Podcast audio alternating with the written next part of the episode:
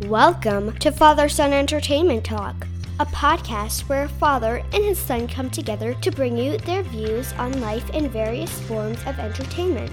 It's time. Let's do this. Welcome back, listeners, to Father Son Entertainment Talk. Great to have you back here with us today. We're here to share with you our review and perspective on X2, which is the second movie of the X Men trilogy. Another good movie. I really enjoyed it. Matthew, what'd you think? Yeah, I thought it was a good movie, and I'm excited to give our listeners a review with you and just talk about what we thought about it. Yeah, and so I, I thought we could do something a little different today, and we'll definitely do something a little different with the next episode as well. But for today, maybe we can start with going through a little bit of the backstory around Wolverine and specifically Adamantium. And we're going to do that because a decent chunk of X2, the second movie in the trilogy, incorporates some of the backstory associated with Wolverine and Adamantium. So, how do you feel about doing that, Bob? Just going through the, the backstory before we get into our movie review. Yeah, I think it's a good idea to give our audience a backstory about this character before getting into a movie that's so centered around him. All right, great. Well, you and I did a little bit of research. We went on a couple of different Marvel websites and we found some information on both Adamantium and Wolverine and his backstory.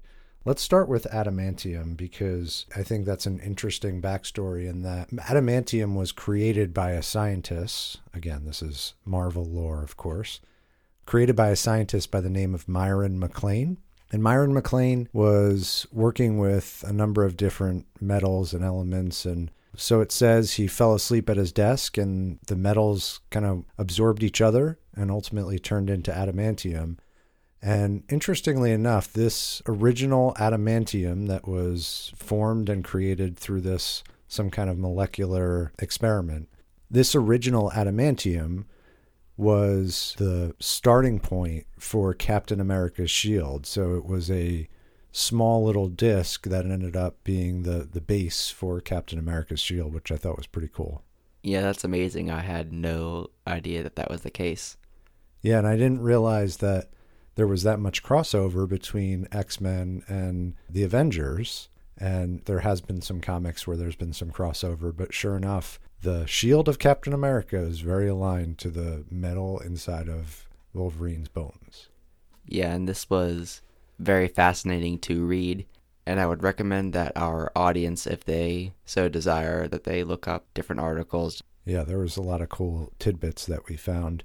We also learned that the original adamantium, which was the metal that was used in Captain America's shield, is a little different to the adamantium in Wolverine's body. The adamantium in Wolverine's body is like a, almost like a second generation adamantium. It's not the true original. And so it isn't actually as strong as Captain America's shield, but it's really darn close. All right, anything else on adamantium, Bub, before we get into Wolverine's backstory? Uh, no, not really. Nothing that you haven't covered. Okay. Well, let's talk about Wolverine's backstory. So, Wolverine was born in the 1800s. I still am trying to wrap my mind around that. I think that that is just crazy that his healing factor is able to keep him alive that long. Definitely a interesting power to have because it's going to make you somewhat immortal as long as you can heal quick enough if you're hurt really bad. But clearly, he's able to also heal his organs and his body as it's breaking down over time and that's allowing him to live for a very long period of time. But he was born to two parents who sounds like were both fairly sickly. He himself was sickly before his mutant power also emerged. And interestingly enough, he, he had a brother, and we won't get into who his brother is, although some may know who his brother is. But one night, the house was being robbed, and apparently, Wolverine murdered the person that was invading their home. And he did so when his powers emerged and his claws came out of his hands and he killed whoever was invading his home. So it was an interesting like starting point for Wolverine and the character he became. So what Matthew and I learned after is as Wolverine was getting older, he started to be almost used by the government. They started to incorporate him into this military sector that had the name of Weapon X and ultimately they're trying to create this perfect weapon that they could use in, in wars across the globe. And that's what led to Wolverine being tested on and having the metal adamantium injected into his body. Yeah, and they hinted at that in the movie, and they kind of showed some second long clips of Wolverine going through that surgery, and it looked very painful, very traumatic, and I just could not imagine any human being going through it and surviving.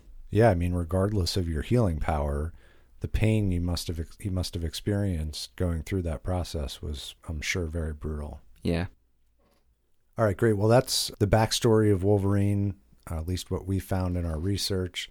We gave you a little insight on adamantium as well. I think we'll take a break right now and we'll be back to you soon. All right, well, this is where you would typically hear an advertisement. We don't have advertisements on this podcast. What I wanted to share, though, is that we encourage you to leave comments on whatever podcast platform you're listening to. Let us know how you feel about the podcast, and we're always open to new ideas here on Father Son Entertainment Talk.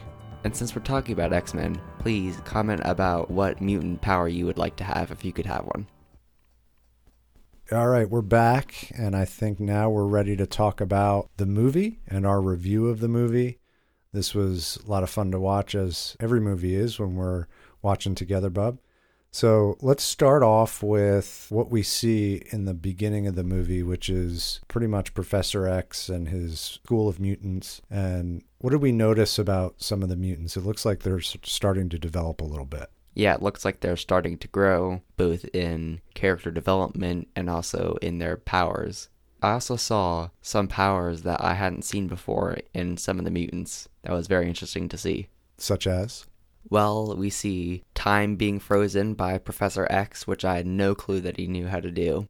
Uh, we also see a new character, Pyro, manipulating fire and burning a fairly messed up looking teen's cigarette.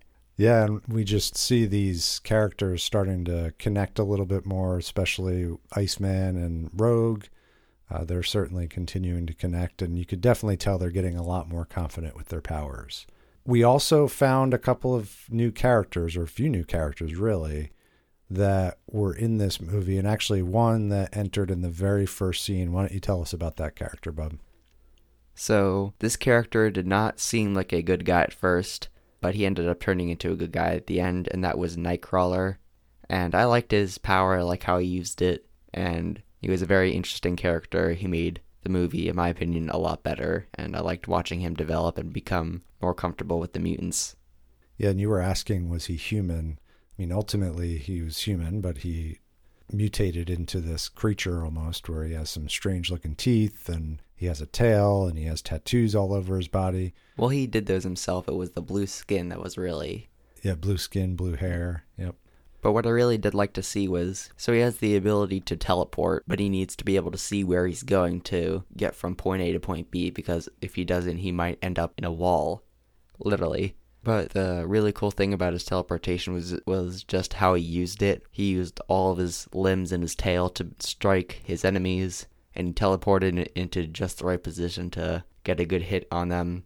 So it was really cool to watch him fighting in the opening scene. Even though it wasn't quite what I expected to see with him, it was really cool to watch him fight. Yeah, if you never heard of Nightcrawler before, never knew him to be a good guy, you would have absolutely assumed he was a bad guy from the start, but turns out to be a good guy in the end. Mm-hmm. We also found another new character, one of my favorites from X Men, Colossus. So, Colossus is this big, strong teen in this movie, but he's able to actually turn his skin into metal. And I like the scene where he first appears when those soldiers are invading uh, X Men school, and he just throws two of those soldiers through a wall and is like rescuing all the kids and getting them through a secret passage. That was really cool to watch. And when I saw that, I was very happy to see him in the movie and very happy to see him fighting and throwing people through walls. yeah, I love it. And then we had some other minor characters that we saw. One little girl that can jump through walls. And she actually has a little bit of a bigger storyline in the third movie.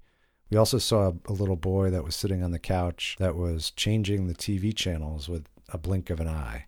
And I feel like there's more to his power than I let on, um, but they just didn't really elaborate on it. But I like what he said to Wolverine, where he said, I don't sleep when Wolverine asked him why he wasn't asleep. So I think that because of that line, there's probably more to his power than they really hinted at. I think you're right. I think he's got the ability to control. Or like waves. Yeah, exactly. Great. And I know there was one additional character that we'll get to towards the end that was also new. So, not long after the whole chaos happened at Professor X's school, we see Magneto back in this prison that he's in that doesn't have any metal. And Magneto finds a way to get out. And of course, Mystique is there to help him. And what I thought was pretty cool about this movie and you'll see it a little bit in the next one as well, is Magneto is actually taking the side of our good guy X Men and fighting against the prime villain in this movie together. Yeah, I thought that was pretty cool.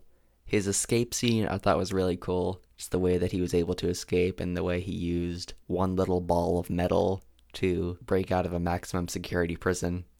Absolutely, yeah. And we'll talk a little bit about the villain in the movie. And by the way, Magneto can't end the movie without having a little bit of villainous in himself, which we'll talk about at the end. But the main villain in this movie was Stryker, and Stryker was an old military guy.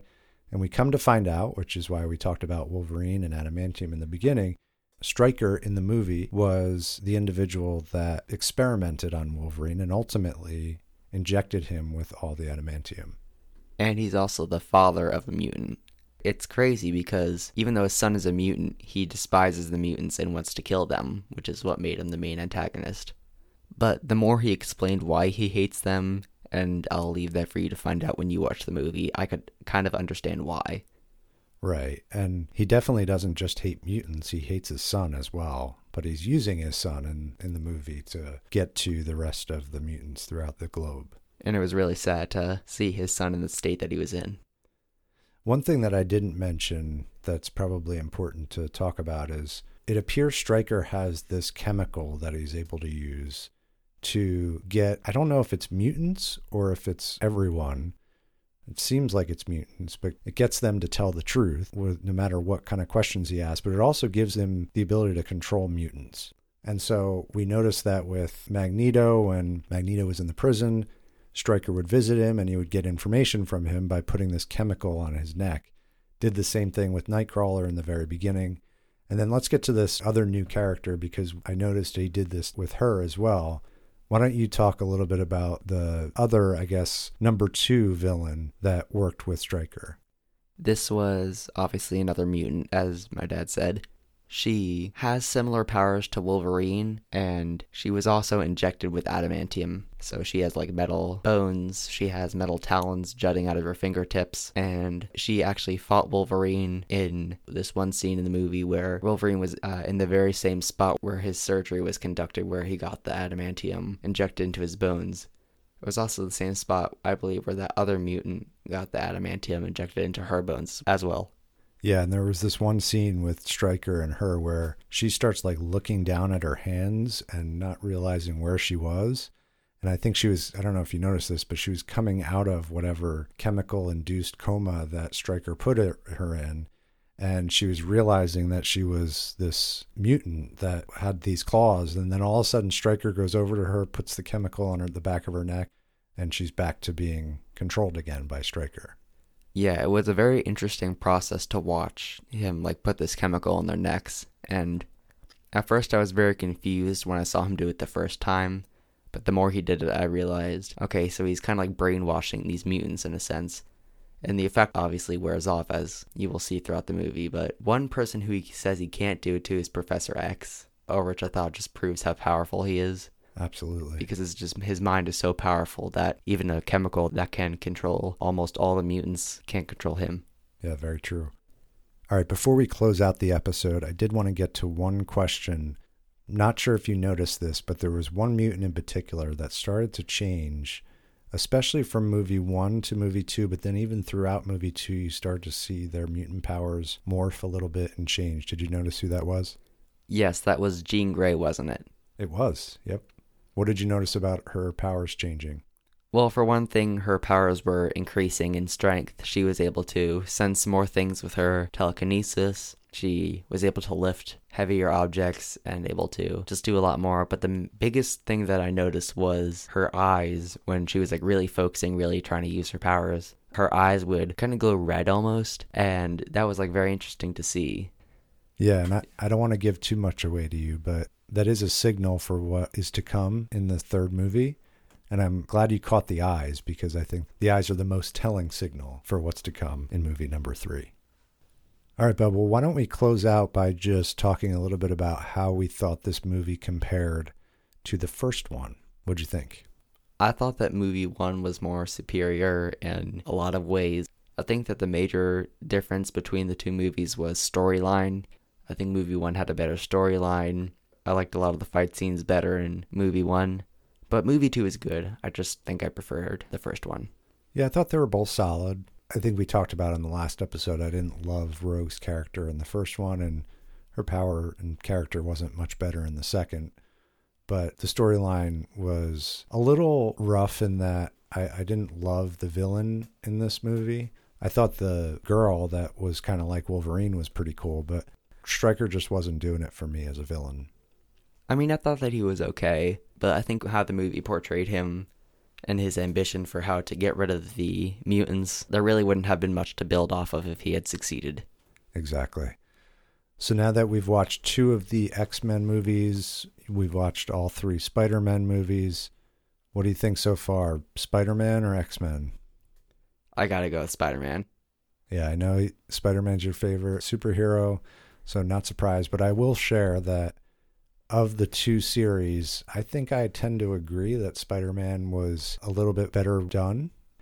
You'll find some of the future X Men movies, if we decide to watch them and review them, will be, in my opinion, a little bit better than what you've seen so far with one and two. And in my personal opinion, uh, number three happens to rise above the first two.